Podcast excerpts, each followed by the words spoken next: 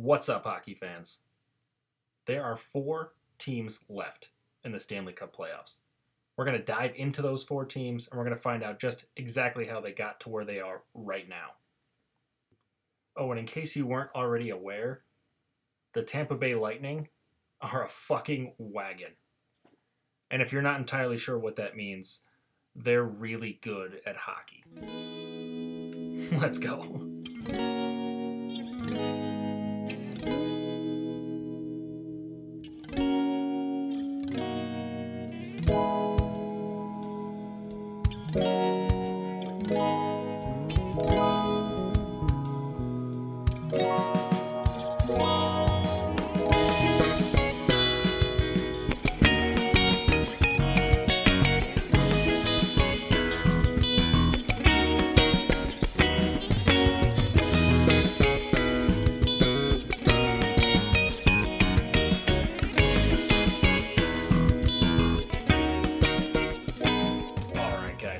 Said, there's four teams left. The Tampa Bay Lightning are facing the New York Islanders in the Eastern Conference Finals, and the Vegas Golden Knights versus the Dallas Stars in the West. Are those the four teams you had in your bracket? Maybe, maybe not. I bet two of them likely are. Not so many people probably thought they would be seeing the New York Islanders or the Dallas Stars this far along, but that's the fun of the Stanley Cup playoffs. So, as well as of this date, it is currently September 8th. I am watching one of those games right now. So, that, yes, the conference finals are already underway. We have a game completed by both sides, and I believe the Vegas Golden Knights are up 3 0 right now on the Dallas Stars. So, they're likely to even that series. The Tampa Bay Lightning New York Islanders will play again tomorrow. We'll get into stuff like that later. Let's talk about how these four teams got to where they are right now. So the last time I was here speaking into this microphone, it was round one, the actual round one. So there was a round, everything's a little different, right? These are COVID times. The COVID Cup, we talked about that as well. It's a different time. This is a different experience for all of us. And we're all just trying to enjoy hockey as best we can in this situation. Basketball doing the same thing out there in Orlando. Football's supposed to start soon. There's a lot of sports trying to figure things out still some of the individual sports it's a little bit easier, but a lot of the team sports it's a much tougher task um, to try to complete everything. Now, for a playoff atmosphere, you can still get this done within the bubble. So we're still talking about you know the Toronto and Edmonton bubbles here for the National Hockey League. So after this first round that we discussed, a lot's happened. We're now in the conference finals. And we're going to start here with these four teams. We're only going to talk about these four teams today for the most part. We'll sprinkle in a little bit of the teams that got eliminated by these four teams. But for the most part, I'm focusing on these guys right now. After the finals, we can talk about a lot of the other teams and where they can kind of go from here. And, you know, we can experience a little bit more of what they went through in these in these playoffs, in this bubble. But let's talk about the four teams that are left. And we're going to start with the Tampa Bay Lightning because not only are they the best team, but they were the best team last year. And they didn't get out of the first round last year not only that, they didn't win a game in the playoffs last year. And this is a team that I believe had 128 points. Nikita Kucherov had 128 points, I believe, as well. This is an absolutely dominant team on paper. The work done by Steve Yzerman as a general manager to put this team together. Now, he's not with them anymore, he's now in Detroit. And if he can do literally anything remotely close to what he's done in Tampa, as far as building a team on paper, how they perform is not the GM's fault, in my opinion.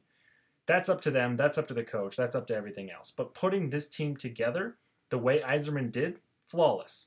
And really, it's it's almost unfortunate that he's left before they were successful. Granted, they should have gotten this done last year, but the reason why they didn't, they lost to a team who had never won a playoff series in their franchise history in the Columbus Blue Jackets. And of course, as life would have it, they had to meet again in this bubble. So it was a different situation for a lot of teams. Some teams were in a round robin to start. It was weird for some of those teams because you weren't really sure how to gauge where they were at. You looked at the Boston Bruins, who lost, I believe, all of their round robin games. I mean, they, they ended up going from being the President's Trophy winners to coming in fourth. Uh, so it was all kind of mixed up a bit as everything kind of started and got going. But again, once the real playoffs started, it was Tampa and Columbus. Again. Now, I think a lot of people were really excited for a potential Toronto and Tampa matchup just based on the crazy offense that could have come from that. But again, we're not focusing on the teams that lost so much.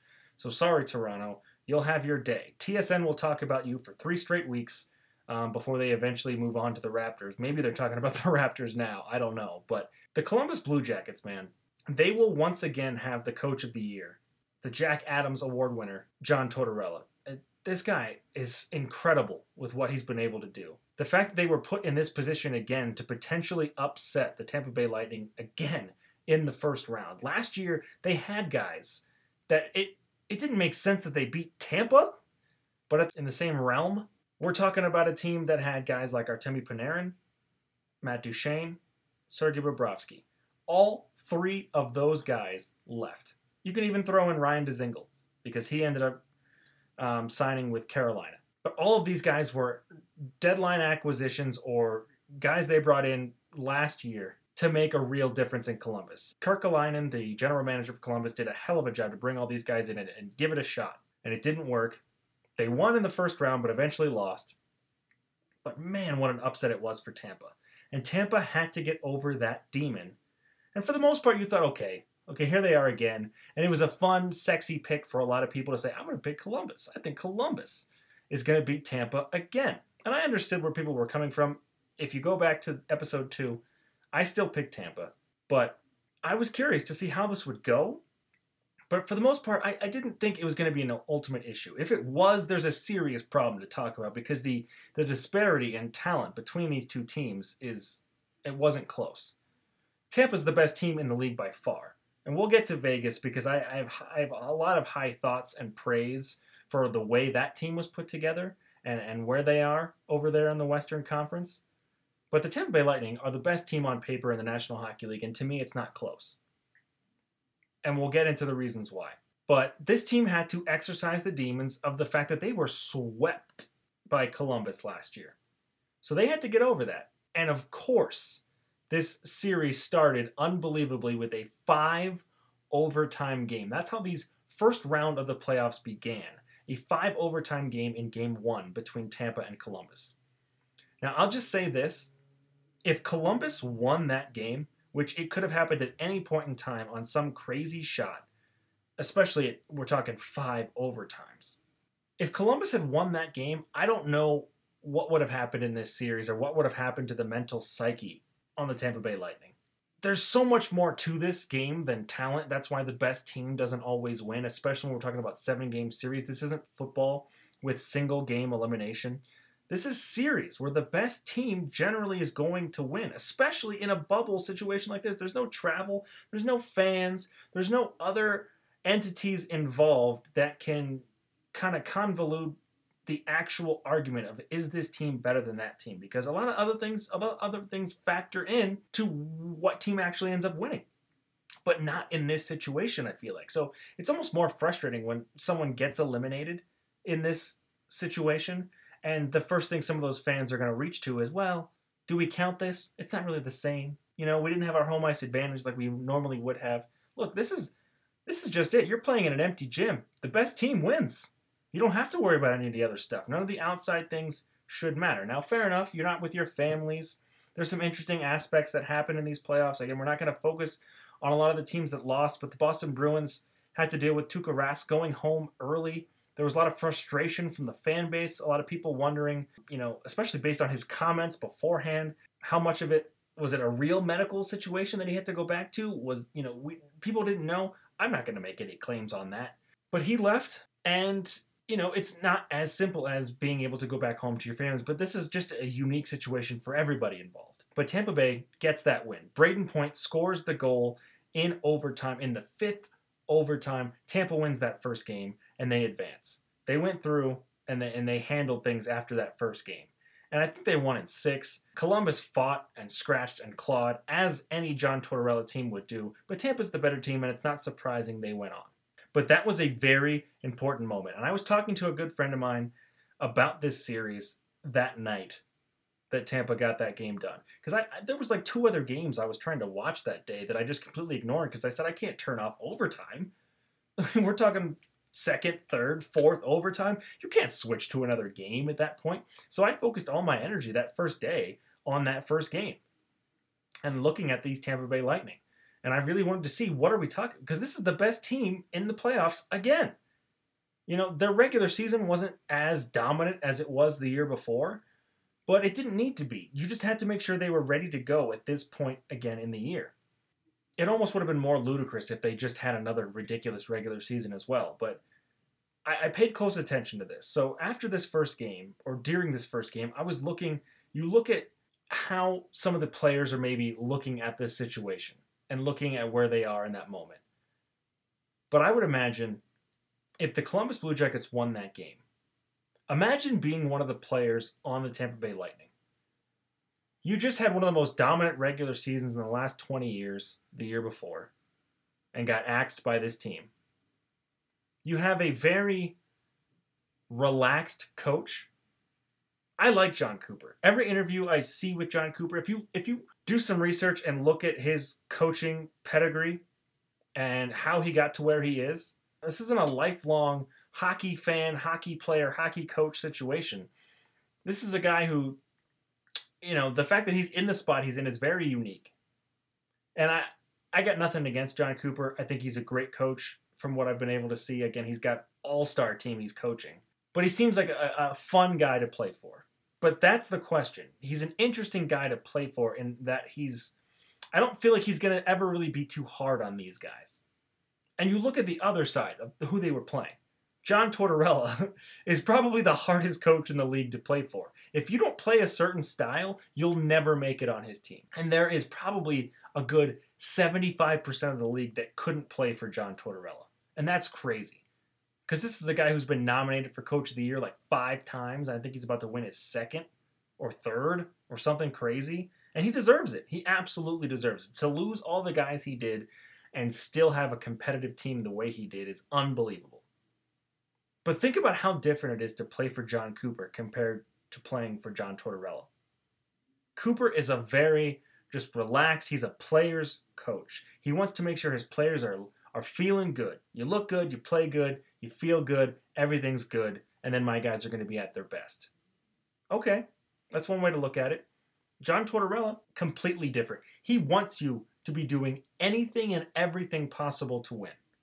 And that especially means playing intense level of two-way hockey. That means you have to do just as much work offensively as you do defensively or vice versa. More importantly, vice versa, because he actually really wants you to focus on the defensive end and then find your way offensively. And he's got a horse in Seth Jones that I believe in that first game played eh, you know a record number of minutes. And he said afterwards he wasn't even tired. That's exactly what John Tortorella wants to hear. You know, you saw the back and forth with him and Pierre Luc Dubois, and that kid's going to be a stud. But I think a lot of it has to do with his ability to play for someone like John Tortorella. But I thought about think about the the psyche of the guys on that on that Tampa Bay Lightning bench. Had they lost that game, you look across, you look back at your coach John Cooper, and you look over at John Tortorella and you say, "Man, would I rather be really tested by my coach and maybe I would find more success? Maybe we would find more success? Or do I enjoy the comfort of playing for someone like John Cooper? But then all that goes out the window when Brayden Point scores and the Tampa Bay Lightning win. They win the series and they move on. And you realize, you know, maybe they got through that series on talent alone. Maybe, maybe they did. But I, it was an interesting dynamic as I watched that game and that series go along. Just such a different dynamic between those two coaches and those two coaching styles and those two teams and everything about them. But the Tampa Bay Lightning, like I said, they're a wagon and they're moving on. This team has performed so well so far. I legitimately forgot that Steven Stamkos was even on this team. He's their captain, he's their best player. You would imagine. You'd like to say, but you almost forget when you look at this roster that Steven Stamkos should be their best player, but is he anymore? Last year, Nikita Kucherov, I believe, had 128 points. It was the most points we'd seen in like 25 years from anyone in the National Hockey League, given the way the game's going, how good the goaltenders are, how good defensemen are and just defensive styles are in the game. You're not going to see point totals like that anymore. Crazy goal totals, 60 goals like Stamkos. But Kucherov just putting up these video game numbers, you think, okay, yeah, maybe Kucherov has surpassed Steven Stamkos as the best player on this team. Well, guess who surpassed Nikita Kucherov, likely, as the best player on this team? Brayden Point. I, I go back a couple years ago and I, you know, I heard inklings about Brayden Point. I watched him a little bit, but still didn't get the full idea of just how good this guy is. Right now, he's your Conn Smythe winner. He's the best player on the best team. It's not close, in my opinion. There's arguments to be made for other people, but at the end of the day, Brayden Point right now is running away with it. On a heavily stacked team, he is putting up numbers. He is stepping up and getting things done. And this is this is an all-star team. Every everyone on this team is good. You look I remember standing at the edge of my stairs at a place I used to live back in Flagstaff, Arizona. A good buddy of mine, Chris Eads, and I were talking. And I remember it was 2015, and the Chicago Blackhawks and the Tampa Bay Lightning were playing in the finals. And I remember saying to him, This Tampa team is going to be so good for a while. And that's when I was talking about guys like Andre Palat and Tyler Johnson and Alex Killorn and at the time, Ben Bishop was in goal for them. And at the top of it was Steven Stamkos. All those guys, except for Ben Bishop, still on this team. Except Killorn, Johnson, and Palat are all playing second and third line roles. And they now have Brayden Point and Nikita Kucherov and all these other incredible players stepping up and getting the bulk of, of, of the workload done for this team. Andrei Vasilevskiy is in goal. Man, what a move that was. Again, just all the moves done by Steve Yzerman. To, to be willing to let go of Ben Bishop, a guy, a goaltender that took you, again, a great team. So he didn't do it on his own. But if you have a goalie that gets you to a finals as far as being complete enough to not necessarily carry you there, but have a goal you can rely on to get you to the finals. And they moved along from him and they said, no, this guy Vasilevskiy, he's the man. He's the guy.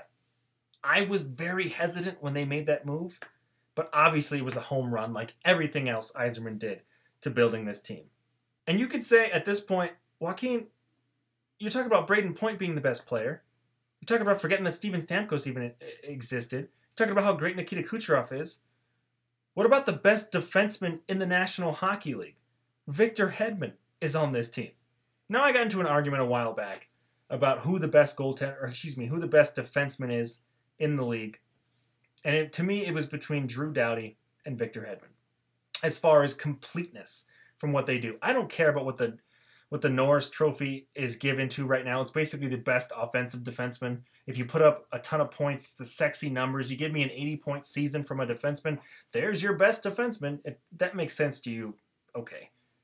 Whatever. Victor Hedman, in my opinion, does it all. On top of, he does everything that Drew Doughty does. He has the physicality, he has the defensive prowess, and he has the offensive side just the same, but he's also six foot six. And you put him on the team he's on, you're just going to see more from him because of it. The Kings are not as good right now, they're not even close. Drew Doughty had his day, he had his time, he's still there, he's getting paid lots of money.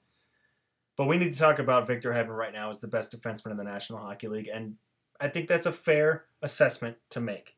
He's making plays, he's setting things up, he's getting it done. And this guy's just a beast on every inch of the ice, and it's it's super fun to watch. I love it. This team is exciting on every platform. I was just disappointed in the fact that they didn't get this done last year. Not that I wanted to see them win the cup, but I wanted to see them make a run because the team is just so exciting. And you're seeing it now. They ended up getting through the Boston Bruins as well in what, 5 games? Every other team, there was three other teams that went down 3-1. The only team that couldn't get it done and couldn't come back, now granted they all ended up losing, and the teams that were up 3-1 all won their series. But the only team that couldn't even go back and make it 7, couldn't really push it at all was Boston against Tampa. And I'm not saying that's a that's a knock on Boston. That's cuz Tampa's that good. And again, Tuukka Rask went home. Halak was in goal. I'm not going to dive too much into that series and exactly what happened there. There was a lot going on. Again, that's the President's Trophy winners. Would the Bruins have done better if there was never a break? Maybe. Maybe. But we don't know. So we can't really dive into that too much. But at the end of the day, Tampa Bay Lightning get the job done. They beat the Boston Bruins. They beat the Columbus Blue Jackets. They beat the shit out of the New York Islanders in game one, 8 to 2. And this team is a scary team that everyone needs to be focusing on and say, man, how are we going to slow them down? And I don't know. I don't know. I'm not sure there's another team that can match them talent wise.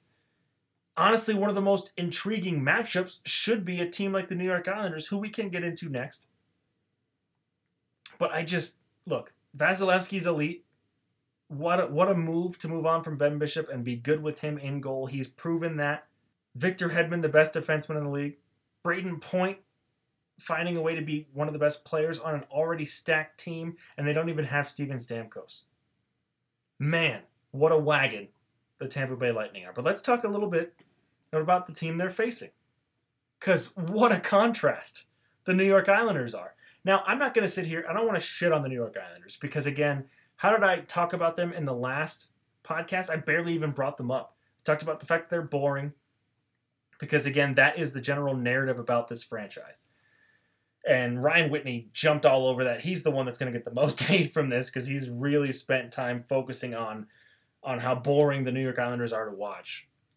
And he's right though in the fact that they are boring, but if you're a fan of that team, if your team's winning, there's no reason to care about how exciting they are because it should be exciting to you that they're winning. But this is I mean Barry Trotz and Lou Lamoriello.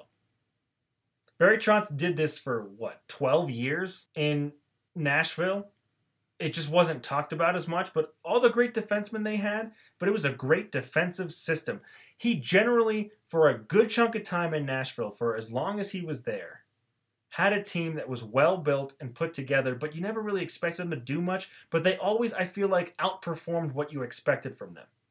That's what you get with Barry Trotz. Then you give him superstars like he had in Washington, and you get a Stanley Cup. So Barry Trotz, the fact that the Washington Capitals let this man walk and now they fired the man they replaced him with already should speak volumes. This guy should never have been let go. And again, well, he wasn't fired. They just didn't re sign him. And it was a huge mistake from Washington, but we're not going to focus on that. Lou Lamoriello, this man knows how to win. And exactly the way we're talking about. When everyone uses the example of, man, this Islanders team is so frustrating to play against, what's the best example you have? The early 2000s New Jersey Devils. Who was the general manager? Lou Lamoriello. Now, the only thing that frustrates me about Lou, Uncle Lou, whatever you want to call the old man, I hate that that New York Yankees style. You can't have facial hair, and you can't you you have to you have to have your hair cut, uh, you know, not be. Basically, it was my high school rules where it couldn't touch your collar, it couldn't be in your face. You have to look professional. That stuff's annoys me. We're talking about hockey here. Lettuce, the hair, the flow, it's all a big part of this. It's fun. Let the guys enjoy themselves. But whatever, Lou's Lou. He does his thing. Might as well be on the Islanders because I don't care about any of those dudes. Except for Matt Barzal. Let's talk about him real quick. That guy is a wizard everything you see about him now we're talking about a team that we're, we're saying is boring there's no exciting players that's not true. It's the system that they have that's in place that isn't exciting. But it doesn't mean it's something that teams shouldn't implement and teams shouldn't focus on. Because i as someone who spent time coaching it was college hockey it was ACHA but at the end of the day when you have players that you're you know focused on it and you're trying to get to play a certain way there's nothing you want more than players who are willing to fit inside of a system, that are willing to to play a role and know that their role, if they're willing to fulfill it, is for the greater good, is for the the overall goal that the team has, as opposed to your individual what have you.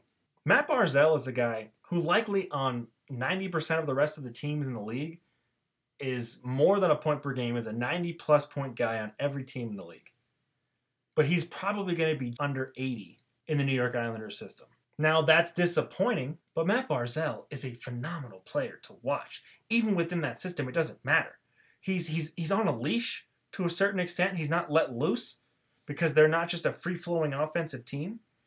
But when he has the puck and you watch his unbelievable skating ability, man, he is exciting. And you still have that if you're an Islanders fan, because man, that guy can can do some serious work on his edges. And he can just hold on to that puck all day long, cycle around by himself, and wait for things to open up. And he can cut on a dime and do all these moves. And it's fun. He's exciting. He's the man. I love it. Now, generally, when you think of the Islanders, a lot of the focus tends to go on that fourth line. You talk about Matt Martin, Casey Cizikas, and Cal Clutterbuck. And it's interesting because Matt Martin, they're all they all fit in well with this team. I believe Cal Clutterbuck played in Minnesota as well, and Matt Martin bounced around a little bit, went to Toronto, but he found his way back to Long Island or Brooklyn, whatever. Cizikas, I believe, has always been with this team, but it's a perfectly formed, fitting line to what you expect from this team. Just hard work and everyone doing their job. So as much as I want to, you know, shit on this team because they just knocked out my team, I love the fact that this team just fits into their roles. They do their job. There's nothing more satisfying for a coach than players who are willing to do their job, to just fit into their role and listen. And it's the same thing with Tortorella. You could maybe it's Trotz, maybe it's Tortorella, maybe those guys just have the pedigree where players are willing to listen. Granted, both those coaches have Stanley Cup rings, and maybe that's why. God, if every player could just listen to this one fact, if you have a coach that has a system like that, and if you just do your job, fill your role, do what is asked of you, the results are what you're getting out of the New York Islanders. A team that is far past where they should be. No one expected them to be here. I would have not been surprised in the least if they lost to the Florida Panthers to start the bubble. That was to get into the real playoffs. The Florida Panthers, they got they got Barkov, they got Huberdeau, they bring in Sergei Bobrovsky, they've got Coach Quenneville that they brought in this season. That's a fun team over there with the Panthers. They thought the one thing they needed was goaltending, and Sergei Bobrovsky, who kind of righted things towards the end of the year, but his numbers were awful at the beginning of the year, but they still kind of were competitive because they scored so many damn goals. That is a fun, exciting team to watch but they got waxed by the New York Islanders in the quote unquote first round to get into the real first round. But that's what this team is capable of. And they proved that. And on top of that, they have a goalie tandem, one of my least favorite things when it comes to playoff time. Now, a lot of coaches love the goalie tandems. They love utilizing multiple guys because you don't want to put all that pressure on one guy. But I think a team, when they have one guy that can really focus on as their goalie, I think that's more relaxing for that team in a general sense overall. But this is a team that we're talking about the the resurgence of Robin Lehner a few years ago on this in this defensive style. And good for Robin Lehner because he's proving now that it wasn't just that system, that why he was successful then. But you're looking back, you look now at Thomas Greiss and Semyon Varlamov. Varlamov, I still believed in when it came to the Colorado Avalanche, but he just kept getting injured and that was the main reason. I never thought that Varlamov wasn't good enough, but he just kept getting injured. That wasn't a problem for some reason. I don't know if it had to do with the style of play between the teams and the, the fast pace that the Avalanche have and the defensive style that the New York Islanders have, but he's been incredibly successful with his team, and they found a way to make it work with those two goalies. Now, again, the 8 to 2 loss to Tampa might have you questioning that a little bit. I mean, Thomas Greiss getting the start after getting the game 7 start against Philly when Varlamov started the majority of the games against Philly. Just a weird dynamic. It's tough. It's when you have the tandem, then you got to play that game. And we'll get to Vegas because they have the best tandem in the league by far, where they can kind of go with either guy at any point, and you're not really sure, but you're always questioning at that point which guy they should go with. You got fans that are saying, well, yeah, you know, you should, you know, you really got to go with this guy. Look at what this guy has done in the past. It's the same. It's the same argument in the NFL. If you have two starting quarterbacks and you have no starting quarterbacks, and that's kind of the same thought process when it comes to goaltenders as well. If you don't have one guy that can just command the crease and be your guy, then you have none. You can say you have two, but it's because you can't make the decision. But the Islanders have made it work for the most part to get to this point. So you look at this team able to to to handle the Philadelphia Flyers to be able to to handle the Washington Capitals the way they did.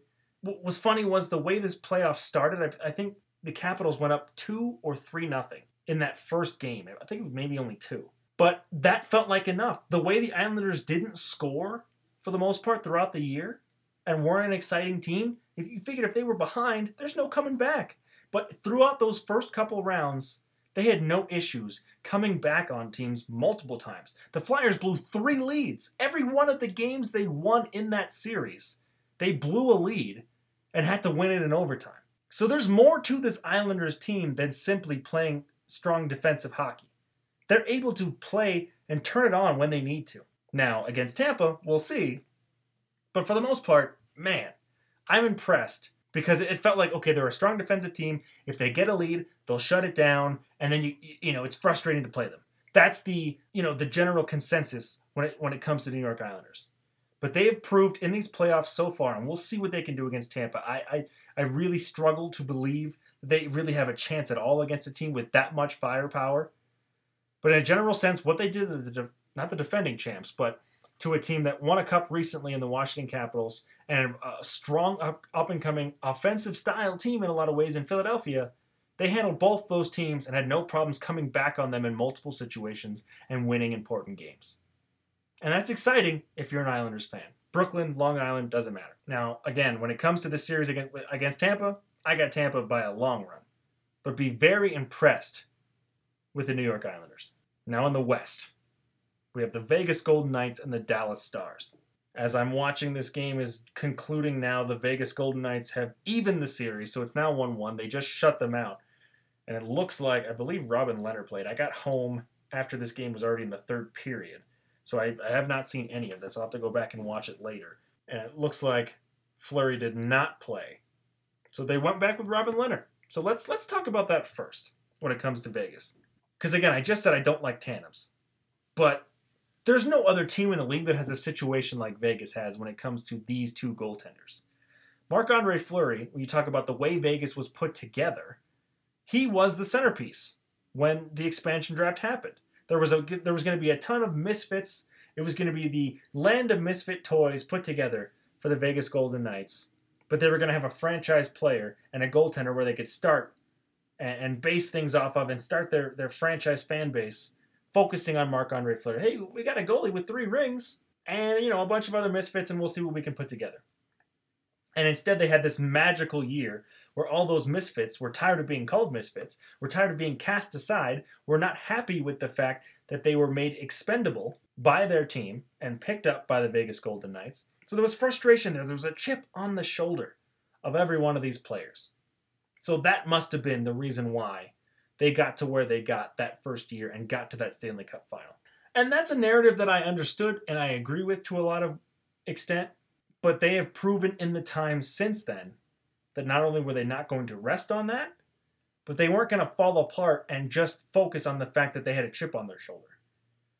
The work done to improve this team was unbelievable by George McPhee. And I know he stepped aside. He moved into a different role in the front office and allowed Kelly McCrimmon to um, to be the technical general manager. I mean, they're working together. I think it was more a move to not allow them to let McCrimmon leave because um, he's a valuable hockey mind as well. But just lump them in together. It doesn't matter. The work these two men did to continue to build on this team. I focused on this before when talking about the fact that they put together another top line of guys. He brought in, you know, Stastny and Pacioretty and Mark Stone. And man, Mark Stone has really been a home run move when you look back at that one. But they also brought in Robin Lehner. There's the other tandem. Lehner was a guy who ended up signing a one year deal in Chicago after having the great season he had in, in Long Island. And it was a weird move. And I remember thinking, okay, maybe Lehner is going to beat out Corey Crawford for a contract because Corey Crawford needed a contract in Chicago. And it was a really interesting dynamic there. Lehner couldn't get the contract extension despite playing well in Chicago, and he gets traded to Vegas. And you're thinking, Vegas? But they got Marc Andre Fleury. That team's already set there. What's going to happen here? Are they just adding the insurance in case something happens to Fleury? Or is this going to be a real challenge between these two on who starts? And now we're seeing that it's a real challenge between these two teams and who starts. And I wonder how much of that would have been the case if you had Gerard Gallant still coaching this team. But the first real head scratching decision by Vegas that was a negative that had fans going, What are you doing? was the firing of Gerard Gallant. It didn't make sense to me. But who did they bring in? Peter DeBoer. Now, this really bothered fans given the controversies that happened against the San Jose Sharks the year before. Peter DeBoer, the coach of the Sharks, this is a guy who, in his first year in New Jersey, was the head coach, got them to the Stanley Cup Finals. First year in San Jose, they went to the Stanley Cup Finals. This is his first year in Vegas. They now have a tied series with the Dallas Stars, and they're a round away from a Stanley Cup final. The second in three years for a franchise that's only been around three years. So there's a lot there. Peter DeBoer has no allegiance to anyone on this team. He showed up halfway through. This team was already put together, and you bring in a fantastic coach to do the work. He has no allegiance to Marc Andre Fleury. If Robin Lehner's not playing him, he's going to play him. And that's been this interesting spot throughout these playoffs at times.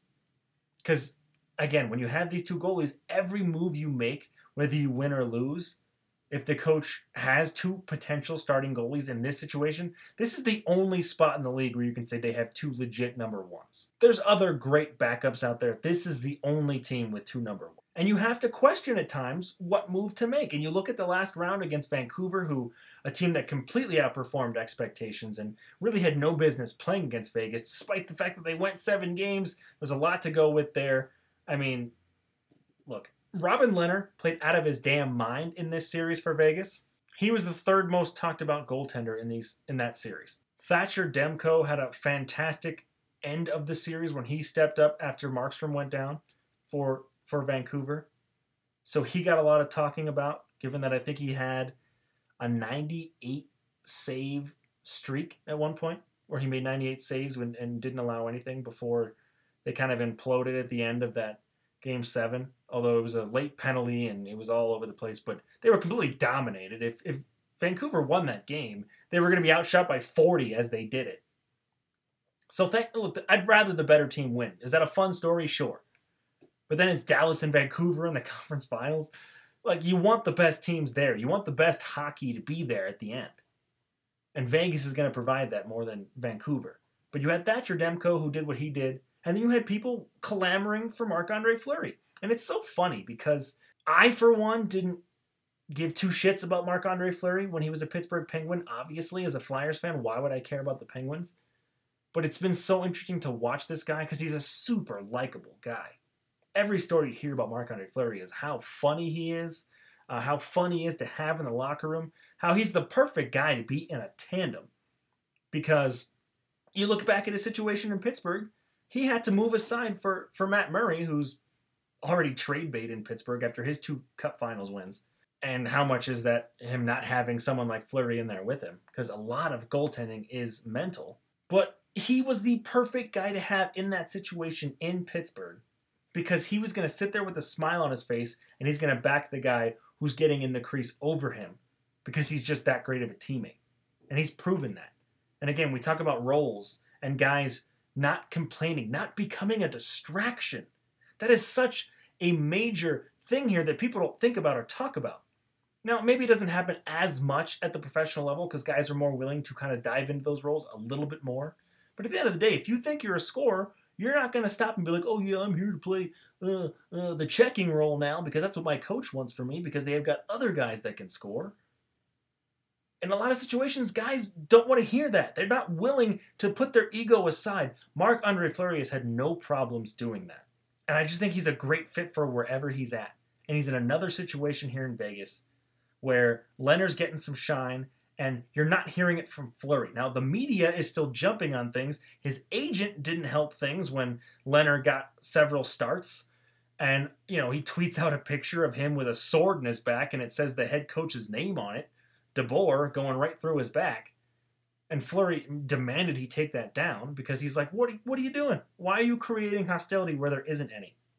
And that just just shows you what a great guy Marc Andre Fleury is and how great he is for this team in this situation. But having guys like Lehner and Fleury be as dominant as they are is incredible.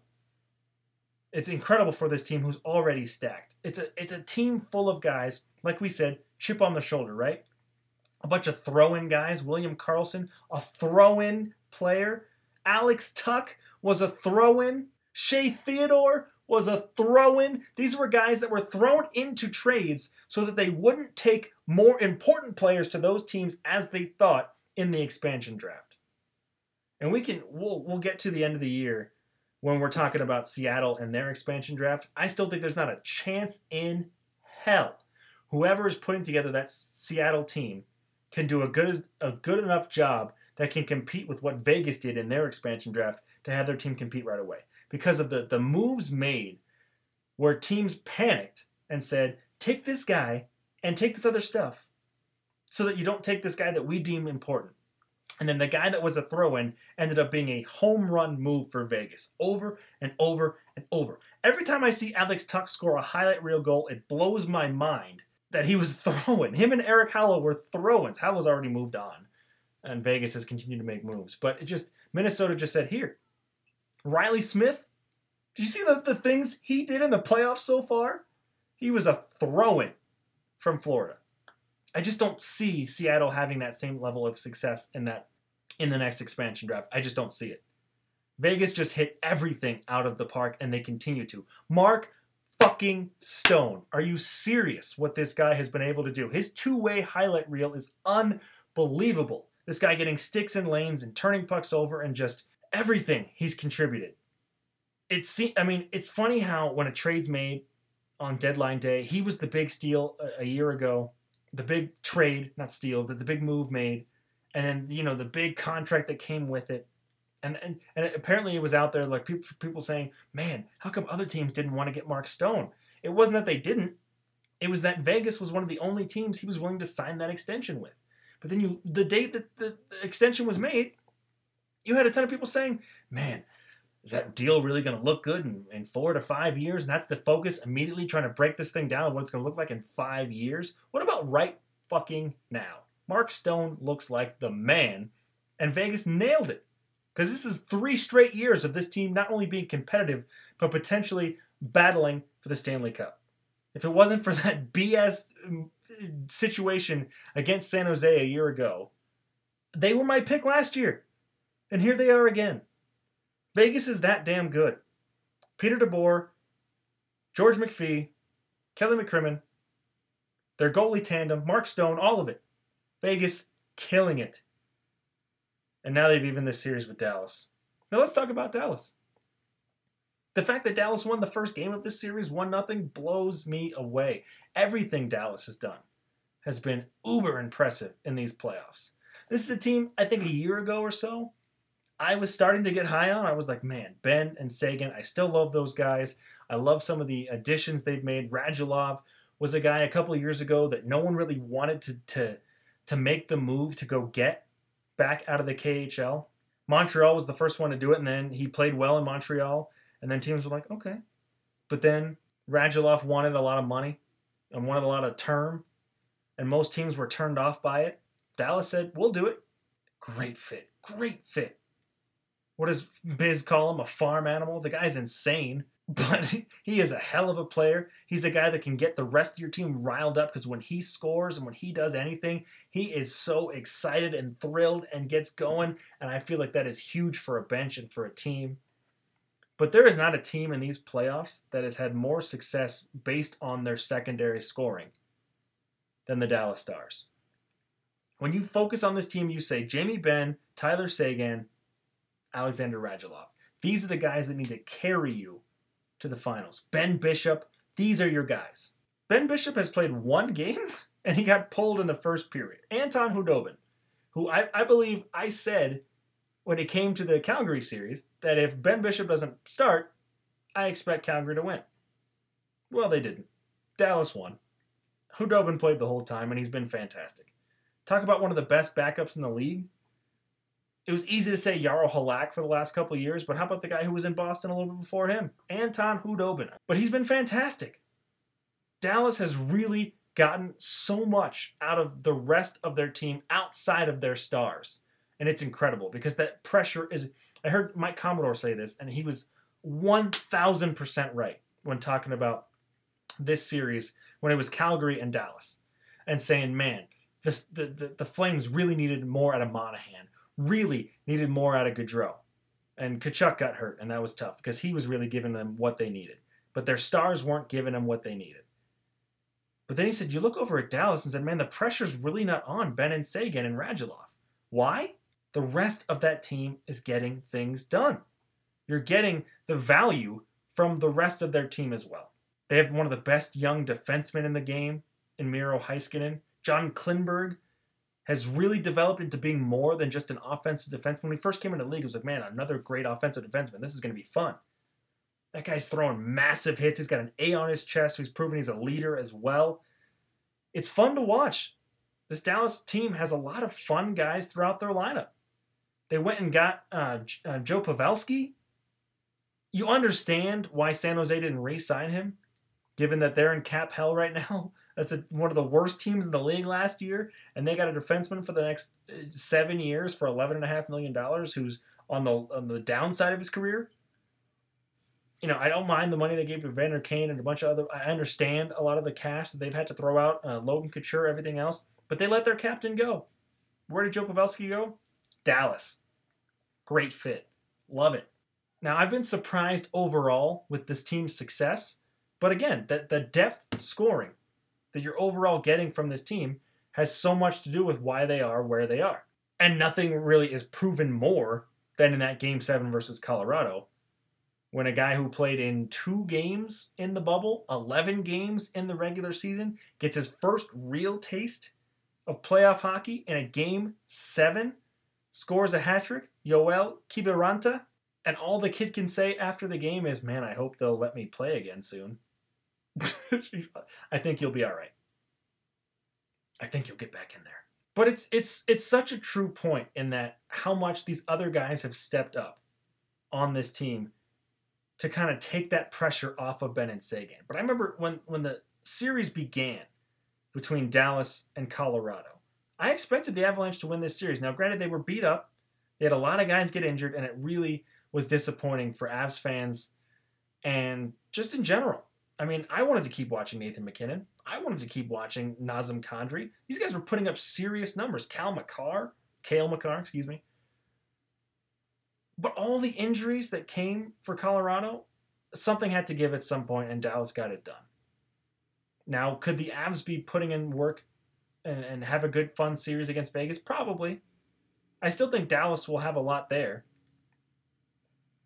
But for the most part, you're not even. I think Seguin has one goal. But in that series as well, against Colorado, I saw online people were calling Jamie Benn a glorified fourth liner. That's hilarious to me. How much this guy contributes, because it just shows how much people are literally just looking at stats and not watching games and making ridiculous comments like that. Jamie Benn has been a tower of power since the second he walked into the league as a fifth round pick. But there's just something, look, there's big guys in the league all over the place. But there's, I've played with a million guys who are big but have no idea how to adequately use their size. Jamie Benn knows how to use every inch of what he's got. That guy throws the body around. Now, look, I, again, Avs fans that are friends of mine, I live in Colorado, so I'm surrounded by them. And a lot of people were frustrated with the hit on, was it Erik Johnson, who already injured his knee, I believe, earlier in that game. And then Benn throws a heavy hit. Benn knows how to throw the body around. He knows how to fuck people up, and he did it right then and there. And I don't think there was any ill intent to what he did and, and the way he threw his body into him. You can slow a play down and break it apart the way people were on the Ryan Reaves hit in, in was it game six against Vancouver, against Motte. And briefly, I'll say quickly, if all you hit is the head, I expect a suspension. I expect the five in a game and all of that. Do I believe there was intent on that hit? No. In the same way, I don't believe there was any intent to hurt Erik Johnson from Jamie Benn. Now, if this team has any chance of beating the Vegas Golden Knights. They need Jamie Benn and Tyler Seguin to be their best players, along with the secondary scoring. I don't think they beat Vegas. I think a lot of people don't want to see Vegas and Tampa because it's the top teams. And you like to see more fun mixed in there. And we're getting it. The fact that Dallas and, and the New York Islanders are even in the playoffs still is getting that. But the best teams, and we've known it for a while throughout this season, are Vegas and Tampa. Now, granted, Boston had the best regular season? And would things be different for Boston had this bubble not happened? Had the pandemic not happened? Maybe. But what's the point in talking about that? It did happen. We are in this situation, and this is what we've got. And the best team on paper is the Tampa Bay Lightning. And in the Western Conference right now, the best team on paper and is performing that way is the Vegas Golden Knights. Look, I have a, a good friend of mine who I talk hockey with a lot. He doesn't want to see those teams. He is very much on the I don't want to see Vegas do anything successful yet because their fans don't deserve it yet. And I think it's a hilarious take, and I get it. Trust me, I completely get it. But I went to a game in Vegas this year when we were still allowed to do that. What was it, January 2nd? They beat my Flyers in Vegas. What an atmosphere. They have it. They nailed it. A friend of mine who I went to college with who, who lives in Vegas hit me up because he saw pictures I was taking that were on my Instagram stories and things from being in that building. And he's like, what an atmosphere in there, isn't it? We're a hockey town now. And it sounds like such a joke, right? From all those other teams, all those other spots, all especially the Canadian cities that are pissed off that a team went to Vegas instead of Quebec or Hamilton or all the other technical available cities in Canada that they say could support a team. Look, if you haven't been to a game in Vegas, when you're allowed to again, do it. That's a hockey city, whether you want to hear it or not. The second you walk in, there is Knight stuff everywhere. And maybe people are just eating it up because the team's been successful. Fine. I don't care. I want hockey to spread and to go to these other cities and to to become a bigger thing. And I'm happy it's happening in Vegas. And I want that to spread everywhere else. But look, the Vegas Golden Knights are a damn good hockey team. The Tampa Bay Lightning are a fucking wagon. And I hope those teams match up in the finals. They probably will. So if you want to say predictions, that's what we're going to say. It's going to be Tampa and Vegas. Oh, how did you choose the top two teams? But look, do you, do you really see the New York Islanders coming back against Tampa? I, I saw the argument that you don't want to run up the score against someone because you know expect. I think it was Commodore that even said it too. You, you, you expect you don't want to embarrass a team because you expect them to come back and and you know try to right that wrong. Fair enough. But if I'm Tampa, I'm not afraid. They're better. They're better all the way around. It was a fucking joke what Brayden Point and Nikita Kucherov were just dicking around doing out there, putting together, a, putting on a show in that first game. They had a week off to just sit around and watch the rest of the playoffs, sitting in the bubble, can't be with their families, can't do anything but watch and think and play hockey. And the work they did on the Islanders, man, woo! It's fun to watch. And eat it up now. Soak up all the hockey right now. Because I have no idea what's coming after this. I, look, I don't know what's in, in a world we're in right now, in the pandemic world that we're in right now. They can't do bubbles for a full regular season. I don't think football's really going to happen. I mean, they keep talking about it. I think it's starting next week. Let's see how far they get. Baseball's still sort of doing their thing. I mean, I, I look at MMA, who I'm a big fan of. Other episodes of this program are MMA related. When they go do the bubble in Fight Island, I'm not worried. But every week when they're in Vegas, fights are getting called off to COVID positive tests. Are guys, you know, legitimately sick and unable to perform? No, they move the fight literally a week or two and they pass and they, they, they get a negative test and they move on. I'm not uh, we're not getting into the seriousness of the disease. But I'm talking about just positive tests and whether you can continue playing and avoiding positive tests without bubbles. I have no idea how it happens. So enjoy what you're watching right now because I don't know when we're going to see regular hockey again after this. So soak it up, enjoy. I have to now rewatch the game that happened tonight. Now, granted, you're going to hear this on Wednesday, September 9th, when it does come out. But I got to soak up every second of hockey that I can over this next little while.